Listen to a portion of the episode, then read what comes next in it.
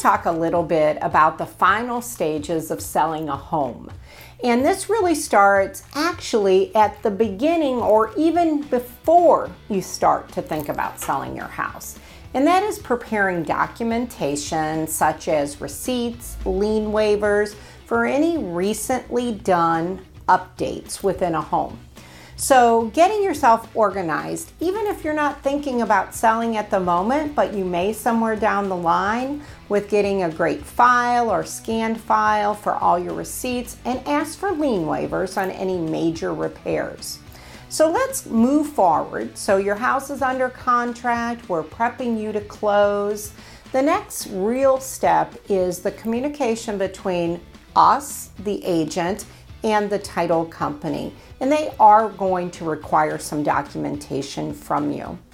Initially, they're going to have you fill out a seller information letter, and that's really just to make sure they're prepared to be able to transfer title, give clear title to the new buyer. So, they're going to ask you some personal questions and information, including social security numbers. They're going to ask you also is this your primary residence? Have you bought it through a 1099 tax exchange? Are you a US citizen? Have you ever claimed bankruptcy? Um, or have you been divorced during the ownership of the property? In some cases, they may ask for additional information to go along with those questions. Also, if your house is in a trust, they will require some documentation or paperwork to transfer the house properly from the trust. So let's forward on and go to almost close date. So a few days before closing date, they are going to send you a legal document, an ALTA or a HUD-1.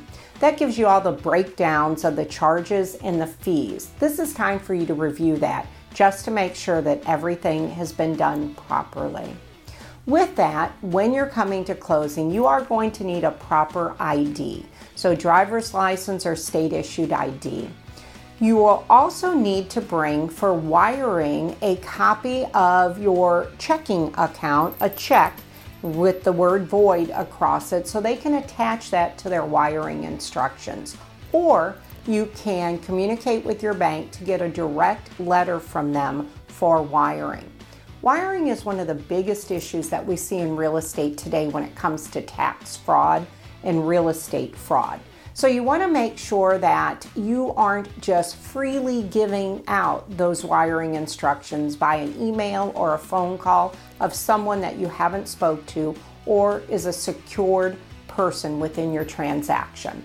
So I always tell people if somebody asks you for something, um, whether it be the title company and they need a social security number or account information, call me first so I can verify that information for you that you're speaking to the right person. So we've made it. We're sitting at the closing table. We're here. We're preparing all the documents. You're signing all the documents to be able to transfer title. There are some questions, and this is one of the questions that I get asked all the time capital gains.